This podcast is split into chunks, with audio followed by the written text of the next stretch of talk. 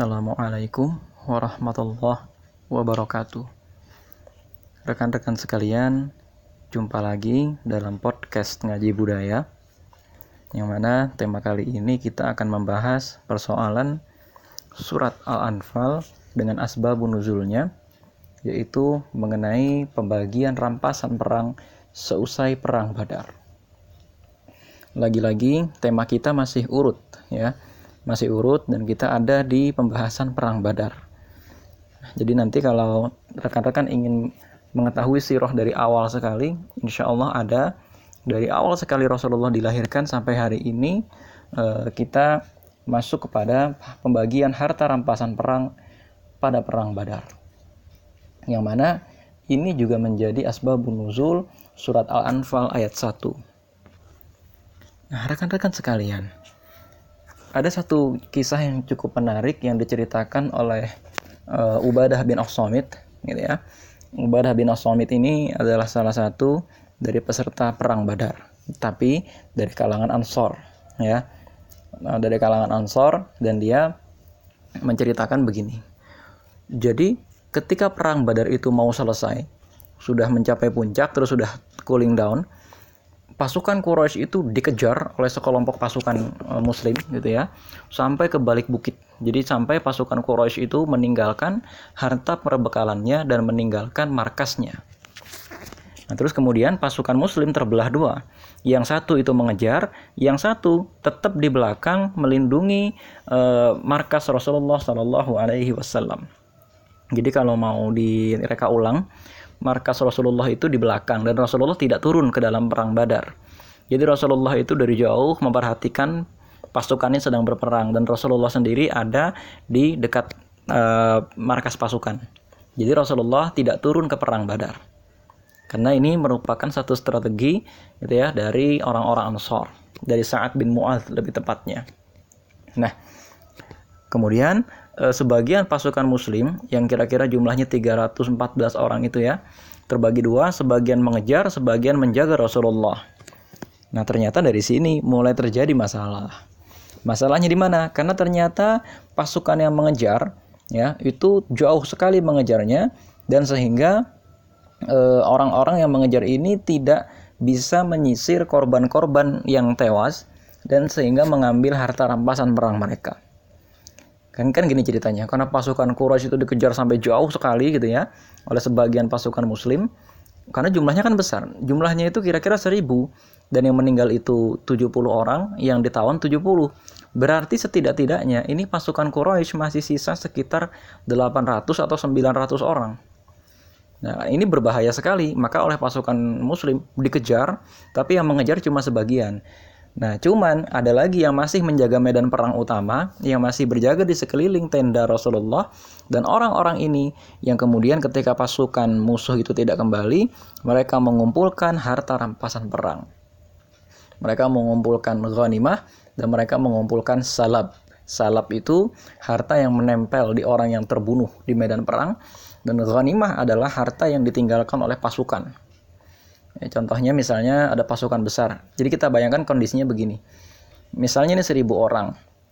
Pasti Abu Jahal sebagai pimpinan perang itu berpikir seribu orang ini kan perlu nanti ongkos pulang. Nah ongkos pulangnya ini apa? Tentu saja misalnya makanan perlu makanan sedangkan dari Mekah ke Madinah itu kira-kira jaraknya mungkin tiga hari tiga malam sehingga perlu kira-kira sembilan kali lagi porsi makan nah berarti kira-kira 9 kali 1000 nah kan gitu ya. Karena ada 1000 pasukan berarti ada sekitar 9000 porsi makan di markas uh, orang-orang Quraisy itu. Itu baru porsi makan. Belum unta-unta cadangan kuda-kuda cadangan panah-panah cadangan dan belum juga pakaian-pakaian mereka dan lain sebagainya yang mereka tinggalkan. Belum lagi misalnya senjata-senjata yang belum sempat digunakan tapi mereka tinggalkan. Nah jadi bisa dibayangkan betapa besar kekuatan mereka pada saat itu, betapa besar ghanimah yang diperoleh. Jadi nanti teman-teman kalau misalnya belajar maghazi Rasulullah, jihadnya Rasulullah, pengerahan pasukan perang itu tidak sederhana. Besarnya angkatan perang secara langsung juga menunjukkan makmurnya sebuah negara. Ya, kemampuan sebuah negara untuk bisa menyerang negara lain itu menunjukkan betapa besarnya kemampuan ekonomi mereka untuk menyuplai pasukan tersebut. Misal negara Amerika ya, itu yang mampu menginvasi berbagai negara atau mampu membuat pangkalan militer di berbagai negara ya. Dan uniknya tidak membuat pangkalan militer di Indonesia tapi mengelilingi Indonesia Ya, uniknya gitu ya, negara Amerika itu mengalokasikan dana untuk angkatan perangnya atau militer itu besar sekali. Sangat-sangat besar. Berbeda dengan di Indonesia. Akan tetapi, ya, ilmu pertahanan tidak hanya seperti itu, ya.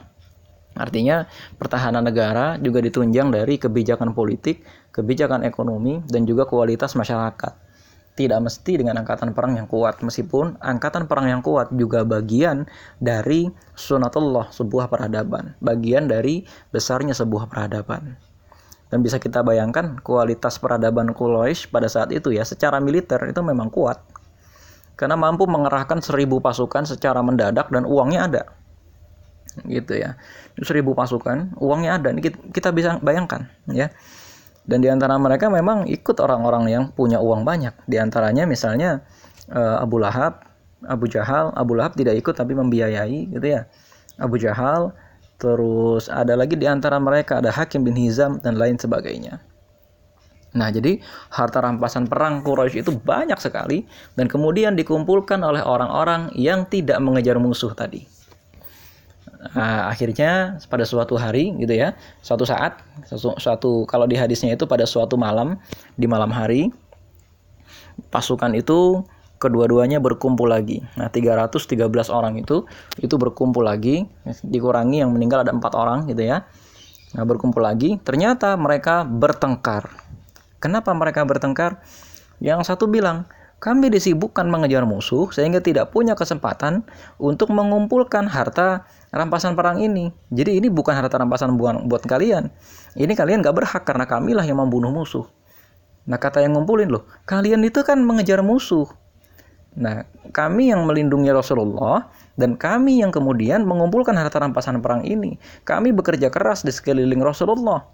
Kami yang lebih berhak berantemlah kira-kira. Bahkan Ubadah bin As-Samit itu menceritakan akhlak kami hancur saat itu. Itu kata Ubadah bin Samit akhlak kami hancur karena apa? Memperebutkan harta rampasan perang. Jadi memperebutkan harta rampasan perang saja ternyata bisa berakibat berantem. Wah, ini bisa kita bayangkan. Berantem, rusuh gitu ya sampai kemudian disebut nama Allah aja mereka sudah nggak mempan gitu ya. Dibacakan ayat Al-Qur'an itu sudah tidak mempan. Nah, akhirnya Rasulullah menengahi itu dan e, turunlah surat Al-Anfal ayat 1 sampai kira-kira ayat 8. Ya atau ayat 10 ya. A'udzubillahi minasyaitonirrajim. Bismillahirrahmanirrahim. Yas'alunaka 'anil anfal. Ulil anfalu lillahi wa rasul.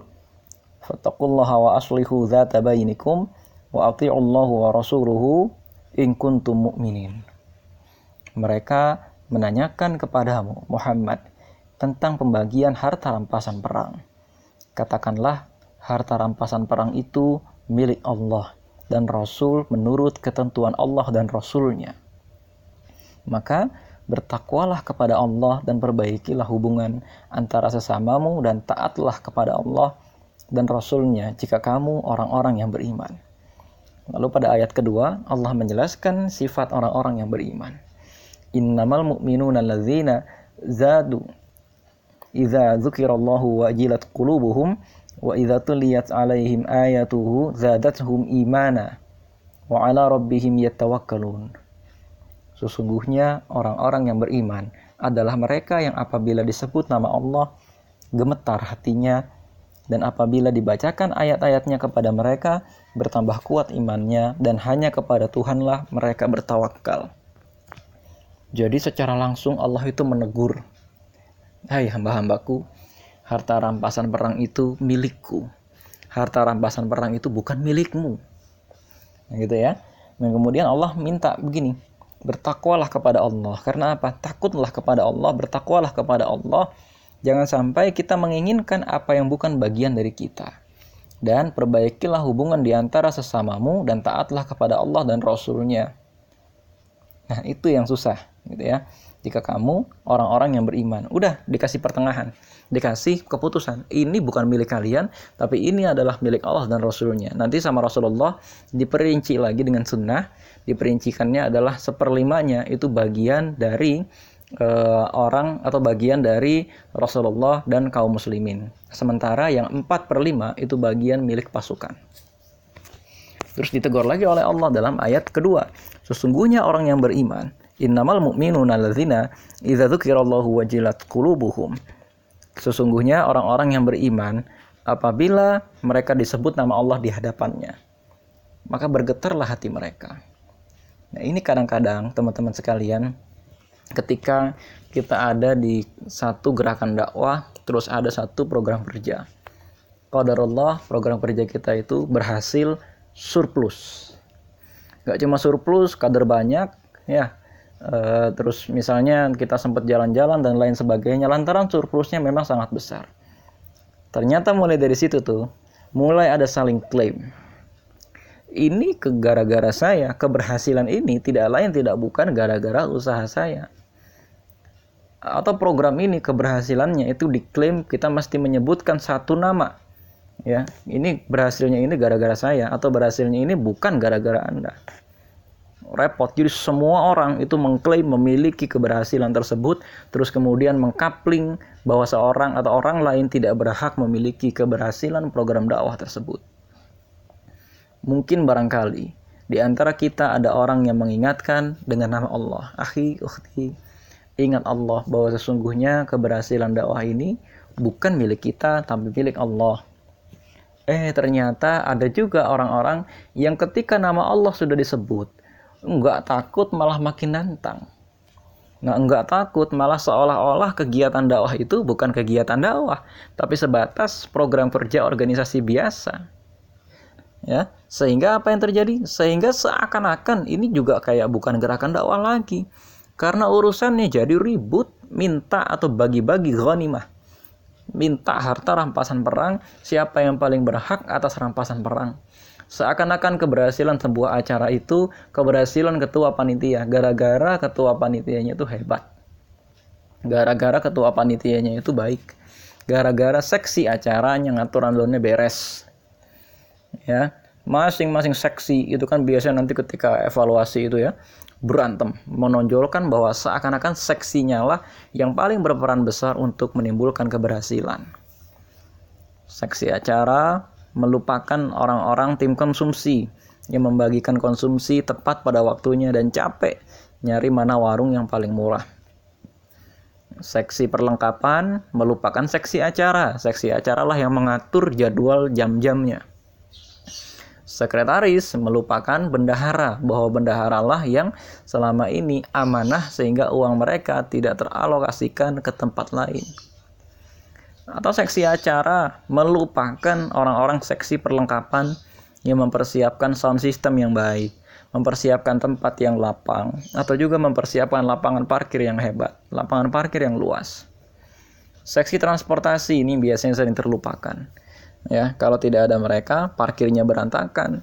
Atau juga pembicara tidak ada yang jemput dan lain sebagainya.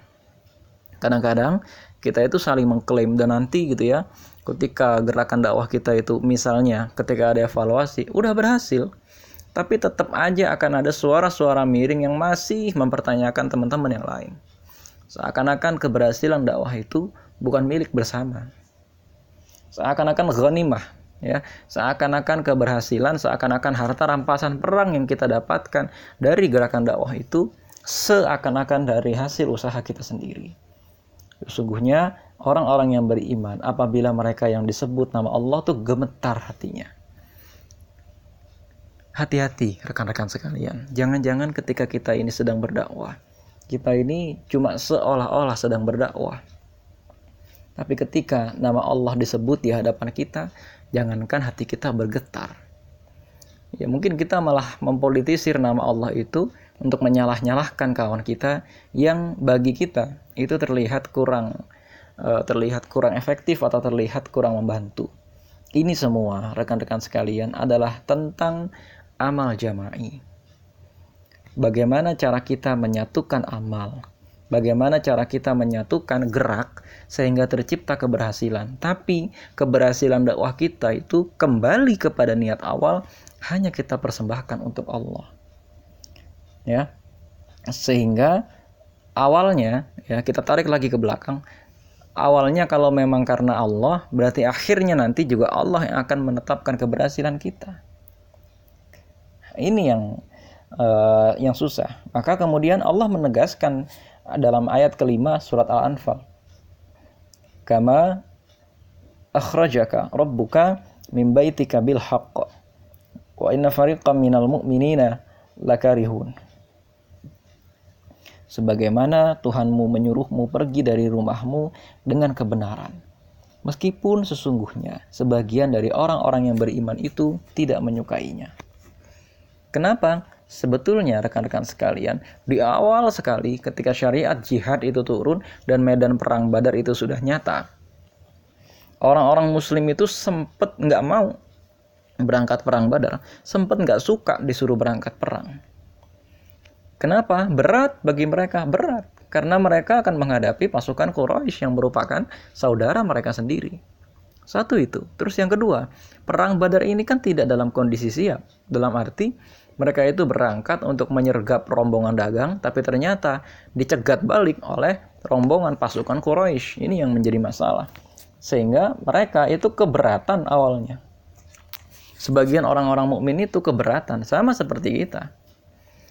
Kita ini kan kalau disuruh e, berdakwah atau disuruh e, hadir dalam satu program dakwah kan kadang-kadang kita itu keberatan.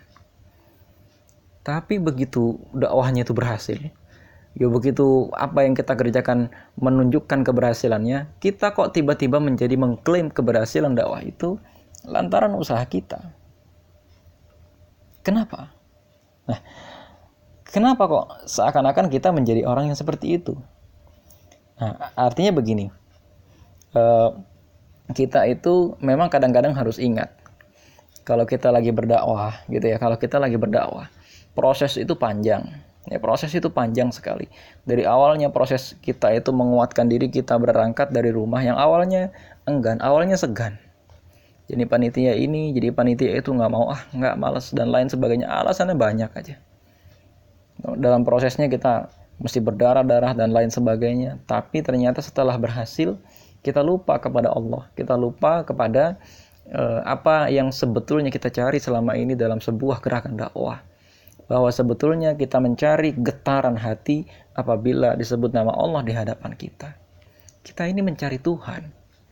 Kita ini mencari kebenaran, mencari uh, rahmat yang diturunkan oleh Allah melalui program dakwah yang kayaknya sih ini program dakwah. Maka jangan sampai perbuatan kita, jangan sampai hawa nafsu kita mengaburkan nilai sesungguhnya dari gerakan dakwah yang sedang kita lakukan. Jangan sampai keinginan kita kepada harta, keakuan kita kepada keberhasilan, membuat kita itu menjadi orang yang mengacaukan nilai dakwah dari gerakan dakwah yang sedang kita jalankan. Maka kemudian kan Allah berfirman dalam surat Al-Anfal masih urutannya gitu ya. Dalam ayat ke-9 dan ayat ke-10. Istastaghithu istastaghithuna rabbakum fastajaba lakum anni mumiddukum bi alfi minnal bi alfi minnal malaikati murdifin wa ma ja'alahu Allahu illa busyra wa litatma'inna bihi qulubukum wa man nasru illa min indillah innallaha azizun hakim Ingatlah ketika kamu memohon pertolongan kepada Tuhanmu. Idzastaghitsuna rabbakum lalu diperkenankannya bagimu. Anni mumiddukum sungguh aku akan mendatangkan bala bantuan kepadamu dengan seribu malaikat yang datang berturut-turut. Ini ditegur nih orang-orang muslim pada saat itu. Ketika sebelumnya mereka itu berangkat perang badar mereka itu berdoa kepada Allah ya Allah tolong kami. Kalau gerakan ini tidak engkau tolong kalau pasukan ini tidak engkau tolong engkau tidak akan disembah lagi di muka bumi ini selama-lamanya Ya, karena dalam pasukan itu ada Rasulullah. Dan barangkali dalam gerakan dakwah itu masing-masing juga begitu. Kalau antum tidak ditolong, barangkali homoseksual akan bercokol di sekeliling antum. Kalau antum tidak ditolong oleh Allah, barangkali Al-Quran tidak akan dibaca oleh orang di sekitar situ. Kalau antum tidak ditolong orang, barangkali di kampus antum gak ada orang yang menegakkan sholat, gak ada orang yang pakai jilbab dan lain sebagainya. Maka Allah menolong dengan bala bantuan seribu malaikat yang datang berturut-turut. Ini analogi. Kalau di perang Badar turunnya berupa malaikat, kalau di kita ada aja orang yang bantu gerakan dakwah itu. Misal di LDK, ya. Kita membuat orang di kampus itu pakai jilbab, tidak pacaran dan menjauhi zina dan lain sebagainya dan terutama mencegah orang berubah menjadi LGBT. Susahnya setengah mati. Seakan-akan kita itu sulit, seakan-akan segala penjuru itu memusuhi kita. LDK, kami, PMI, HMI, sama semuanya. Tapi ternyata Allah yang menolong. Ternyata Allah lah yang memberikan bala bantuan. Yang baik bala bantuan itu kita lihat dalam wujud fisik. Baik itu berupa uang, kuda, unta, kendaraan, dan lain sebagainya. Maupun yang datangnya itu berupa malaikat. Kalau di zaman sekarang mungkin bukan malaikat yang membunuh, tapi malaikat yang mencegah orang menjahati kita. Atau malaikat yang membantu kita untuk membagi-bagikan rezeki dan lain sebagainya. Dan di ayat 10, Tidaklah Allah menjadikannya melainkan sebagai kabar gembira agar hatimu menjadi tentram karenanya. Dan kemenangan itu hanyalah dari sisi Allah. Ini yang susah. Wa manasru illa min indillah. Dan kemenangan itu hanyalah dari sisi Allah, bukan dari usaha kita, bukan. Kemenangan itu sesungguhnya datangnya itu bukan dari usaha kita, bukan dari doa kita, bukan dari mana-mana, bukan tapi dari sisi Allah. Allah lah yang ingin memenangkan kita. Maka kembali kepada cerita kita di awal tadi. Agaknya kalau kita sekarang itu masih suka rebutan ghanimah. Ya, rebutan ghanimah. Kalau di zaman sekarang itu saling mengklaim keberhasilan, mengakukan kemenangan, mengakukan keberhasilan, mengakukan surplus, mengakukan eh, pokoknya segala sesuatu itu seakan-akan ada akunya. Ini repot ya ini repot. Surat al-anfal ini memberikan pengetahuan kepada kita atau memberikan juga nasihat kepada kita dengan halus sekali bahwa sesungguhnya gerakan dakwah itu nggak begitu cara memandangnya. Keberhasilan kita itu datangnya hanya dari Allah. Sebagaimana kita berangkat ke medan perang saja itu Allah yang narik. Rekan-rekan sekalian kalau mungkin teman-teman ingin mengetahui ada orang-orang yang sesungguhnya tidak diperjalankan ke perang badar ada Ya, di antara mereka itu ada yang sakit. Di antara mereka itu ada yang sudah berangkat perang Badar, terus kepleset ceritanya, jatuh tulangnya patah, disuruh balik ke Madinah ada. Atau ada juga di antara orang-orang muslim gitu ya yang terbunuh di, di pasukan orang-orang Quraisy karena apa? Berangkatnya dari Mekah. Nah, tapi ketika teman-teman ternyata sudah lempeng nih treknya nih, udah berangkat, udah ikut perang, selesai perang gitu ya, udah tinggal keberhasilan udah selesai nih. Ini udah tinggal evaluasi keberhasilan tinggal bagi-bagi surplus. Ternyata masih ada keakuannya. Nah keakuan inilah yang diminta dihilangkan sejenak oleh Allah ketika kita sedang berdakwah. Hilangin dulu. Maka benarlah kata Hasan al-Banna seorang ikhwah itu adalah orang yang kehadirannya itu tidak disadari dan ketidakhadirannya itu tidak diketahui. Ya, gitu ya. Kehadirannya dia ada itu orang nggak ada yang sadar juga gitu loh. Oh dia ada. Karena saking hilangnya saking lesapnya dakwah itu menghilangkan diri kita menghilangkan aku kita. Dia nggak datang orang saking dia itu nggak menonjol ya nggak sadar kalau dia itu nggak ada. Nanti sadarnya adalah ketika kok kita makin lemah ya. Mengapa? Orang masih mencari-cari mengapa ya oh, ternyata nggak ada dia nah itu ya jadi menghilangkan keakuan itulah inti dari Eh, surat Al-Anfal. Meskipun sebetulnya inti dari surat Al-Anfal itu pada ayat 1 sampai ayat ke-10 adalah masalah bagi-bagi rampasan perang. Tapi harta rampasan perang itu itu perkara lain. Jadi kalau kita suka bilang uang itu sensitif, bukan uang yang sensitif. Masalahnya itu Allah coba menyentuh uh, akar masalahnya. Akar masalahnya itu adalah keimanan kita Coba pada saat kita mengakukan keberhasilan itu, ketika disebut nama Allah di hadapan kita, bergetar nggak hati kita sebagaimana surat Al-Anfal ayat 2. Innamal mu'minuna alladzina idza dzukirallahu wajilat qulubuhum. getar nggak hati kita kalau disebut nama Allah dan kalau dibacakan ayat-ayat Allah ini nggak hati kita tambah beriman nggak di awal kepanitiaan atau di awal syuro suka dibacakan Al-Quran. Tapi kita suka meninggalkan Al-Quran itu dengan cara apa? Buka handphone atau misalnya pura-pura manggil teman yang terlambat pura-pura nyiap-nyiapin dan lain sebagainya. Ini adab yang kurang baik ya. Jadi kalau sebuah gerakan dakwah itu masih ada akunya itu bukan gerakan dakwah yang ideal, bukan gerakan dakwah yang dimaksud oleh Allah. Ketika sebuah keberhasilan program itu masih kita akui sebagai keberhasilan kita, bukan kemenangan yang datang dari Allah, itu bukan karakter kita. Assalamualaikum warahmatullahi wabarakatuh.